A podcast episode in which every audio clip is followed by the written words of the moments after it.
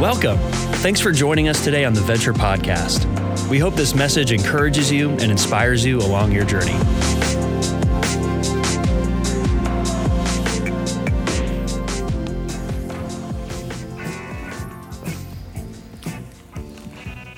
Well, hello, friends, and particularly a warm welcome to those of you who are watching online.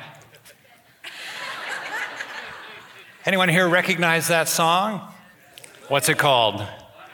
And if you didn't know that, turn to someone next to you, preferably someone who was born before 1965, and ask them, What band played that? Now, if you've been around church for any length of time, you know that very often we have a service order that gives structure to our time together. Typically, we start with some songs, then maybe a welcome, a prayer, some announcements, a prayer, an offering, and then very often after that, we have a little video that sets up the speaker. That video, believe it or not, in church terms, is called a bumper. Now, why it's called a bumper, I have no idea, because a bumper to me suggests that we have kind of sumo wrestlers on the stage that are clearing the stage. Wouldn't that be fun? Minus the costumes. After the bumper, then the speaker comes and gives a talk, followed by often a closing prayer and then a final song. Now, if you notice, very often from the first songs to the last song, there is a theme that weaves through everything, including the prayers and the sermon. And that's by design. It could be God's grace or faith or hope. And it's to reinforce an idea. Well, today we're continuing our series on margins. We're talking about making room in our lives for what matters most. And we're talking about money. No, this is not a sermon on tithing. It's a sermon on margin in your money. But if you think about it, there really aren't very many good church songs that have money as a theme in them. The only one I could think of was, Take my silver and my gold, not a mite would I withhold. But the song makes little sense to me because who would want to hold on to their mites?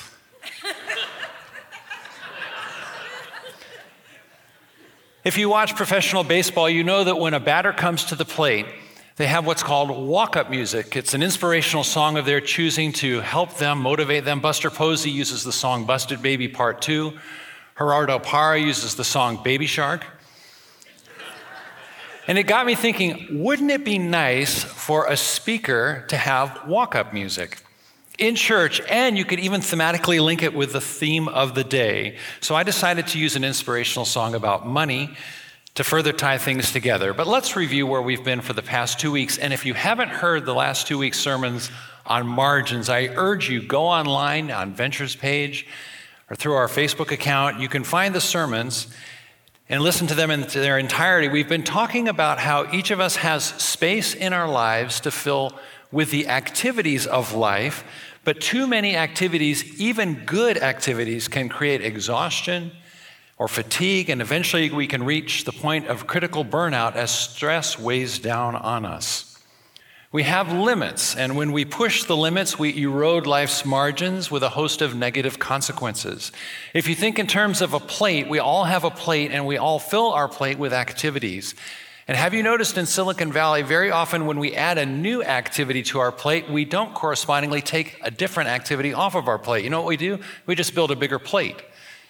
And with that bigger plate, there are a host of consequences. It translates into sleeping less, stressing more or juggling activities and living with this nagging sense that things are falling through the cracks because things are falling through the cracks. We need to maintain margin, which we have defined, and it's in your notes. We've defined it as the space between my life and my limits. Margin is that space that I have left over between life and limits. And when I have margin, life will tend to be more imbalance. However, Living without margin is ill advisable, has a host of negative consequences, and as a culture, for review, we've said it's taking its toll on us. We all know this, so in the past few weeks, we've talked about it. We've talked about how living with mar- margins requires things like intentionality, that is, decisions. And it requires wisdom to make wise choices. And it requires surrender. Surrender, as in, Lord, I need your help to make it all work out. Lord, I can't do it. Lord, please help me say yes to the great things and no even to the good things.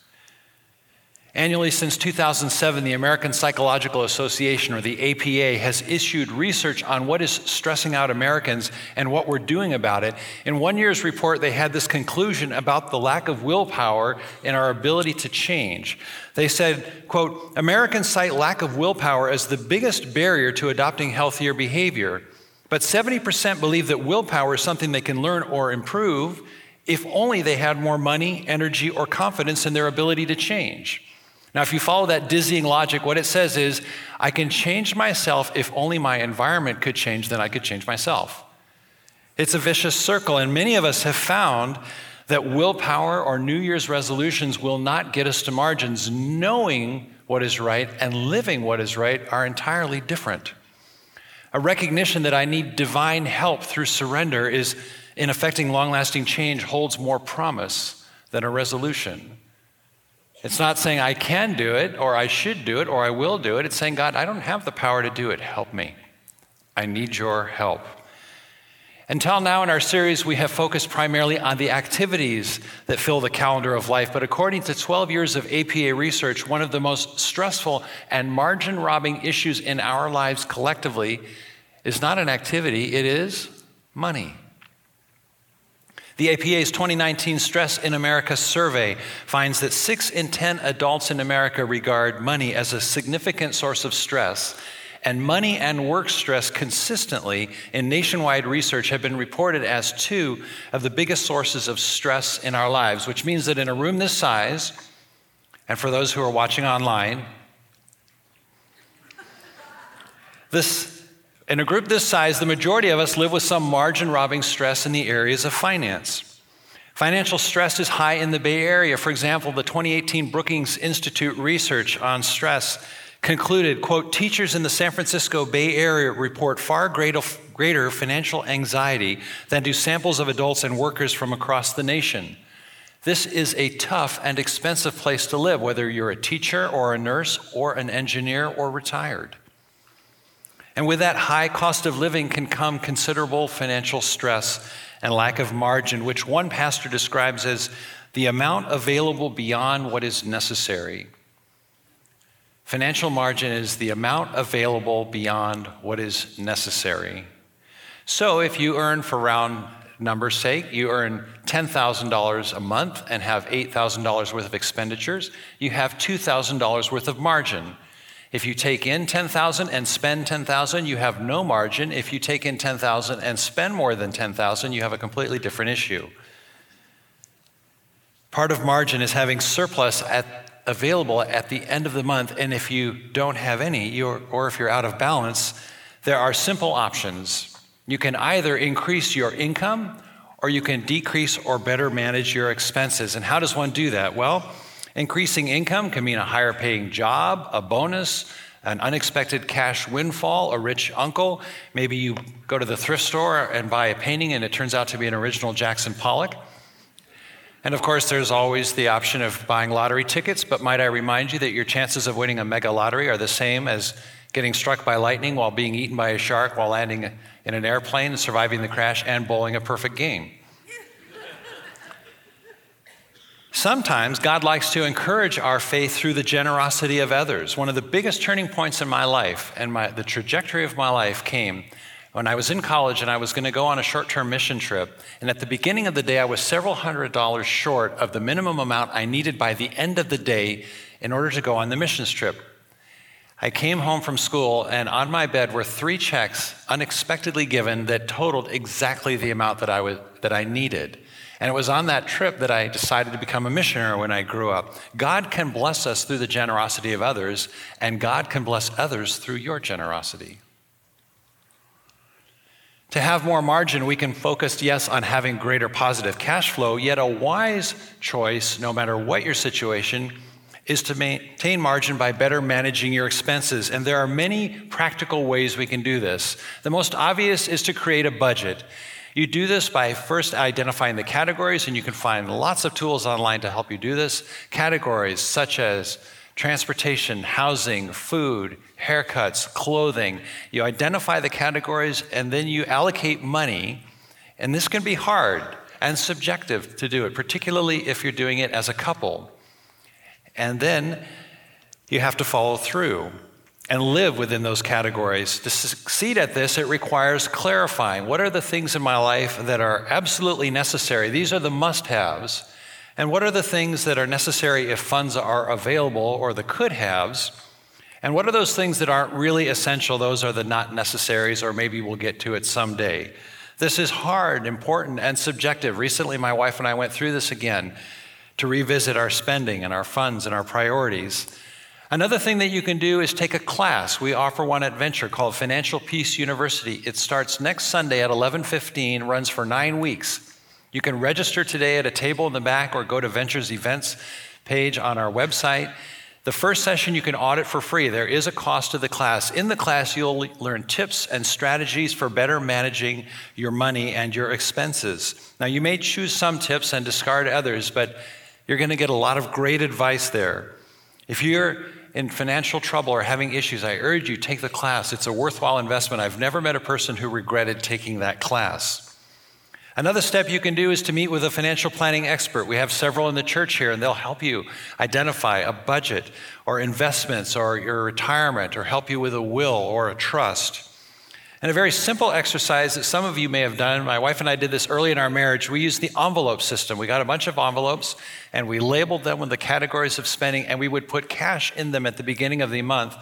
And we would only allow ourselves to spend what was in the envelope. And if we had overspent, we had to talk about it if we were going to rob another account in order to maybe go out for dinner or something. It helped discipline our spending. Another obvious tip, advocated by most financial counselors, is to be scrut- to have discipline with your credit cards. Some would advocate that you cut them up. If nothing else, make sure that you pay them off at the end of the month or get into that habit. The goal is to have sufficient margin and perhaps even a surplus that will allow you to bless others. And that sentence was very easy to say, but very hard to live. I would love to stand up here and say, you know, if you follow these six easy steps, I can guarantee you financial prosperity. And as I say that, you hear a little dinging sound and there's a flash from my teeth. but we all know better. I know people in this congregation that are doing everything right. They're living within their means, not spending extravagantly, not eating out a lot, making wise financial decisions, and yet they have little financial margin because of the high cost of living, particularly housing. The last thing I want to do is make a well intended yet hollow promise that if you follow a system, everything will work out great. I can't say that. But having said that, having a plan, being intentional, taking a class, living within a budget will not harm you it can do nothing but help you. It will definitely not hurt. There are two things I'm going to ask you to remember today, and the first one is this if you need help, there are resources, but it is up to you to get the help that you need. Take the steps that you need. Practical steps like the ones that I mentioned will help you manage your finances. And that's important, particularly if you have no margin. A strategy or a budget or an envelope system can help. Practical helps address the question how can I manage my finances? That's important. But there's a greater issue that affects all of us no matter what our margin is, and that's the issue of my heart's relationship with money. For the rest of our time today, I want to speak on this. It affects all of us, no matter how much wealth you have, irrespective of that. Having margin in your life, financial margin, is not just a question of how I manage what I have it's also an issue of my heart attitude toward what I have or don't have. It is possible to be financially comfortable and yet still have wealth in my life as an idol. Making God the God of my finances is a different issue. Now, you may not think that money is an idol, but I would say that in America it's a tremendous idol. Play out this scenario with me. I have high school age children. I want them to be involved in the right activities and get the right grades. Why? So that they can go to the right university. Why? So that they can get the best degree, so that they have the most options. Why? So that they can get a great career. Why? So they can make lots of money.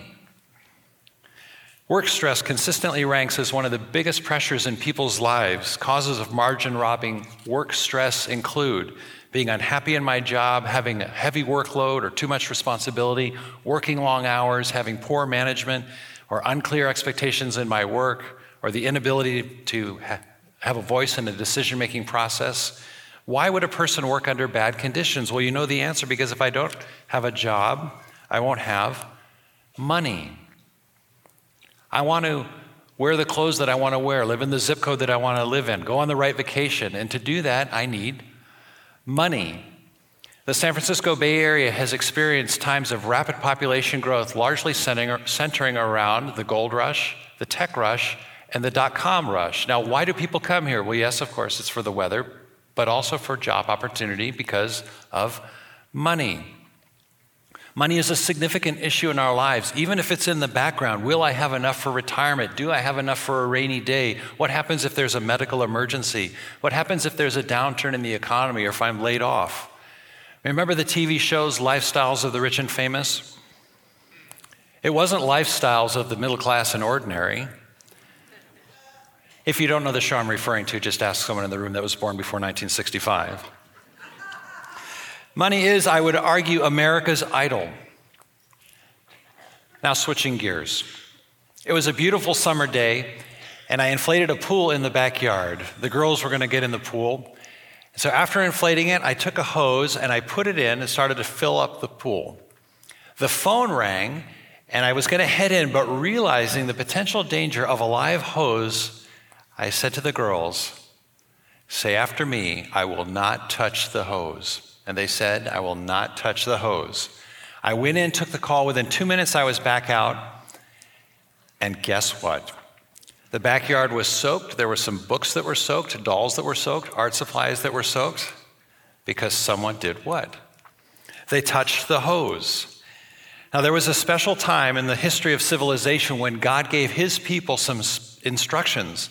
The invisible God interacted with a man named Moses and gave him some important principles for living. To help us remember the more salient points, God gave a top 10 list, which we call the 10 commandments. They're recorded in Exodus chapter 20. If you have a Bible, please turn there, or you can grab one from the chair in front of you. Exodus chapter 20 is on page 72. I went online, as you can tell, I'm, I'm a visual learner, so I like to use a lot of visuals. And I went online to find images of the Ten Commandments. So I typed it in, did an image search, and you know what came up? Yes, you'll find the Ten Commandments, but you'll also find the Ten Texas Commandments. Right next to the 10 Minnesota Commandments. And then there was the kids' version.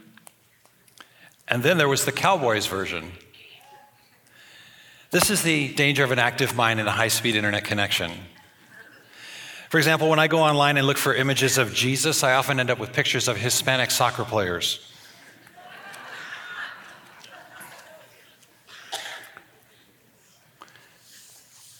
Back to the Ten Commandments in Exodus chapter 20, starting in verse 1. And God spoke all these words, saying, I am the Lord your God who brought you out of the land of Egypt, out of the house of slavery. You shall have no other gods before me. You shall not make for yourselves a carved image or any likeness of anything that's in heaven above, or that is on earth below, or that is in the water under the earth. You shall not bow down to them or serve them, for I, the Lord your God, am a jealous God. And then immediately after the Ten Commandments are given, just verses later, God clarifies further exactly what they are not to do. It's in Exodus chapter 20, verses 22 and 23 on the top of page 73. And the Lord said to Moses, Thus you shall say to the people of Israel, You've seen for yourselves that I've talked with you from heaven. You shall not make gods of silver to be with me, nor shall you make for yourselves gods of gold. So let's review. Don't make any gods, and don't make them out of silver or gold. Promise everyone, say it with me, I will not make an idol. Please indulge me. Let's say it together.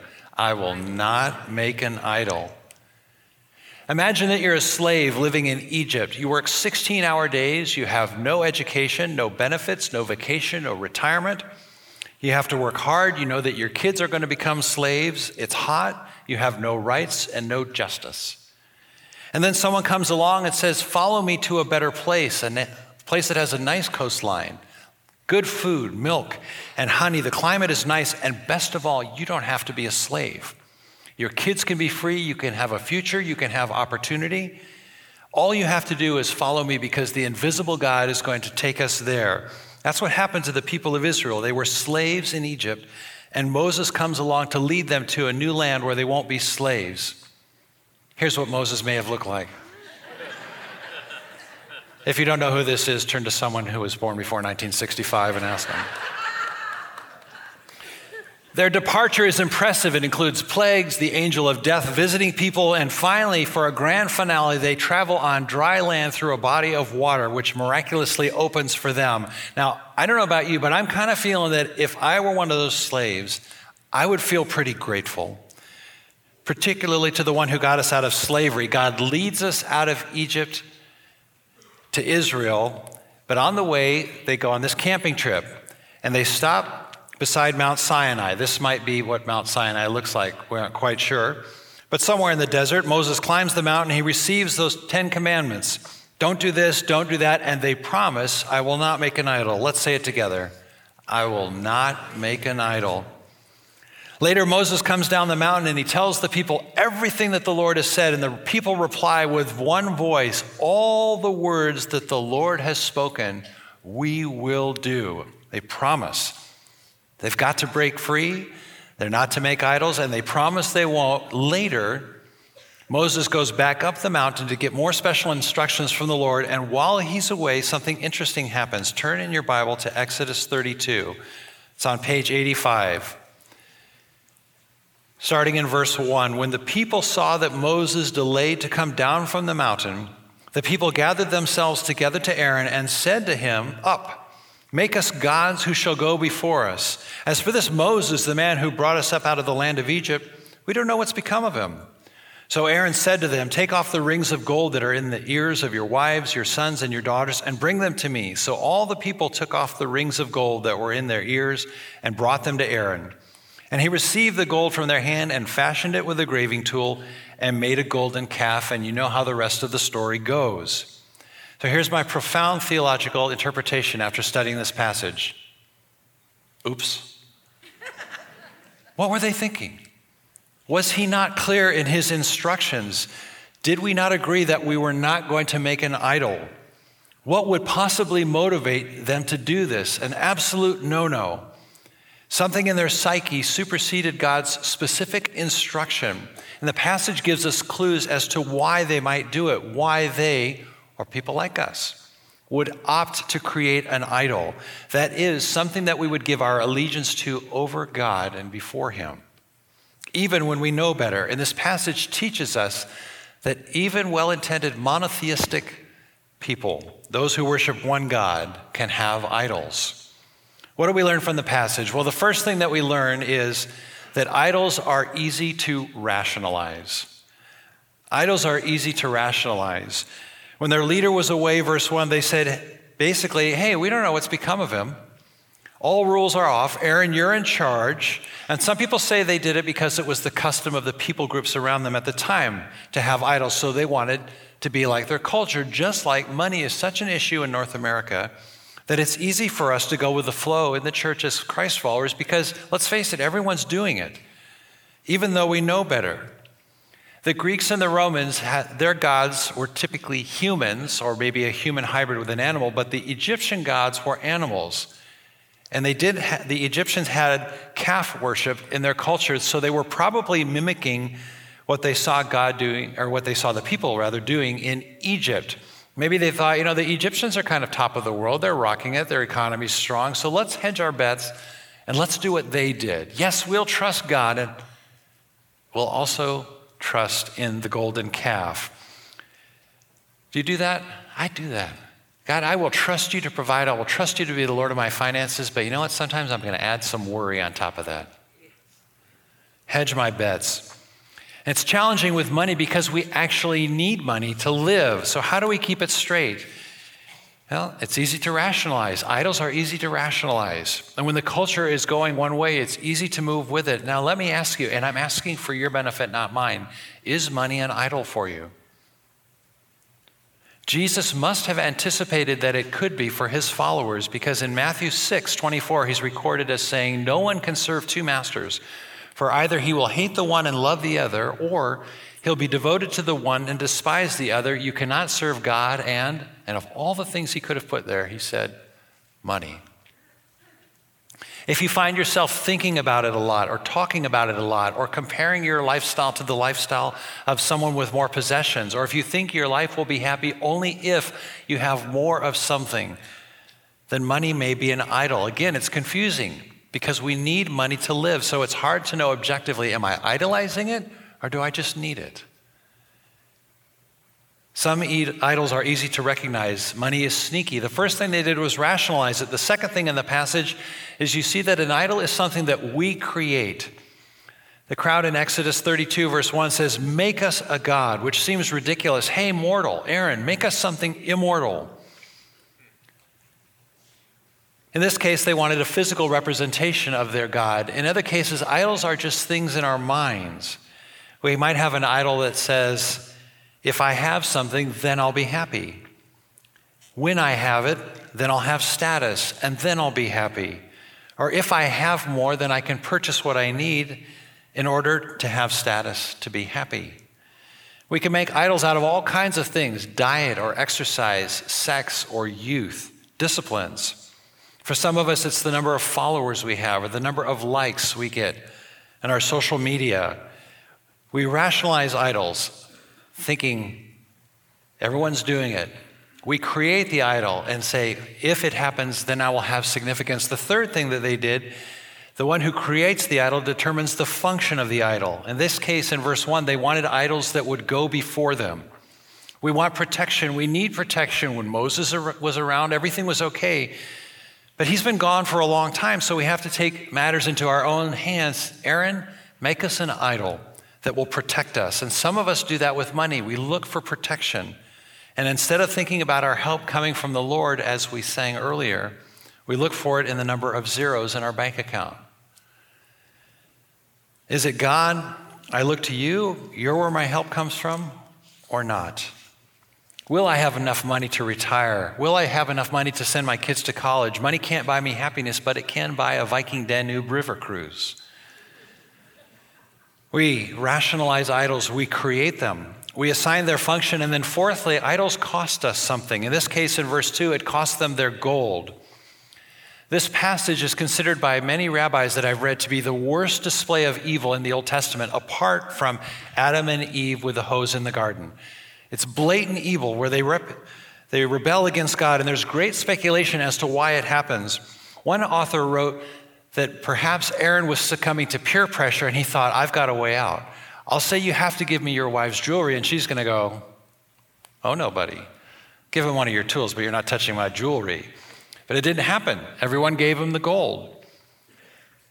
And then he formed the idol. Idols cost us something. Idols empty our lives of peace or joy and unselfish love. Some idols, particularly addictions, cost money they cost time, security, hope, relationships, creativity. Idols have a price. Some idols have costly consequences. Idols frequently cause us to focus more on ourselves and lose the ability to focus on those around us. Do you have an idol? And if so, how's it working out for you? We rationalize idols, we create idols, we assign their function, it costs us something, but strangely, fifthly, Idols are often well intended. Aaron took the newly formed idol, and in verse 5, see what he did? He declared a festival to the Lord. He took the thing prohibited by the Lord and dedicated it back to the Lord. Now, we can do that with obvious sin idols. Here's what I mean Imagine that you have a behavior, and maybe you're even enslaved to it. Let's say, for example, you have an addiction to the dark side of the internet. I'm talking about porn or Pinterest. And then Perhaps you think, God, I know this is wrong. And then you define that behavior as a, as a measuring stick. You think, if I don't do this one thing, God is so pleased with me, He's going to bless me. But you know what? If I slip up and have a bad day and indulge in this behavior, God is so displeased with me. I feel good about myself, when I've avoided the sin, I feel bad about myself. When I have indulged in the sin, in other words, I am defining my relationship with God not on the basis of what Jesus Christ accomplished on the cross, where he obliterated sin, the one thing that would have kept me from God. Instead, I define my relationship with God on the basis of my idol. If I'm a good boy, God is pleased. If I'm a bad boy, God is displeased. Does this make sense? I'm defining my standing with God not on the basis of Christ, but on the basis of my behavior. Now, when you take your child or grandchild to the mall to sit on Santa's lap, what's the first thing Santa asks? Maybe discreetly he asks the parents if your child has had their flu shot, but what do they ask the child? Have you been a good girl? In other words, Santa will be good to you if you've been good. Some of us can make God into the cosmic Santa Claus and think if I've been a good boy as I define good, God must be so pleased with me. And if I've been a bad boy as I define bad based on my idol, God must be displeased with me. If that's your idol, it's a vicious circle. Repent. Nothing can separate you from the love of God. Nothing because of Jesus Christ. No idol can separate us, even well intended idols. Don't let an idol define you. Some of us define God on the basis of our behavior. It's well intended, but it's an idol. Some of us define our standing in society on the basis of money. About a wealthy person, we may say, God has really blessed her, and He may have. And He may also really bless her as she gives it away and blesses others. They rationalized the idol, they created an idol, they determined its function. It cost some, them something, it was well intended. They offered it to the Lord. And finally, they credited the newly created idol with something that had happened in the past. If you look at verse 4, they say, These are your gods, O Israel, who brought you up out of Egypt.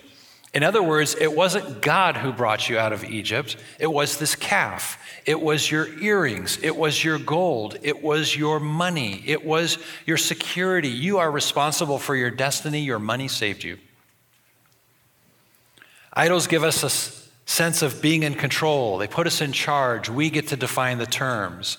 With an idol, people get to take responsibility for their purpose.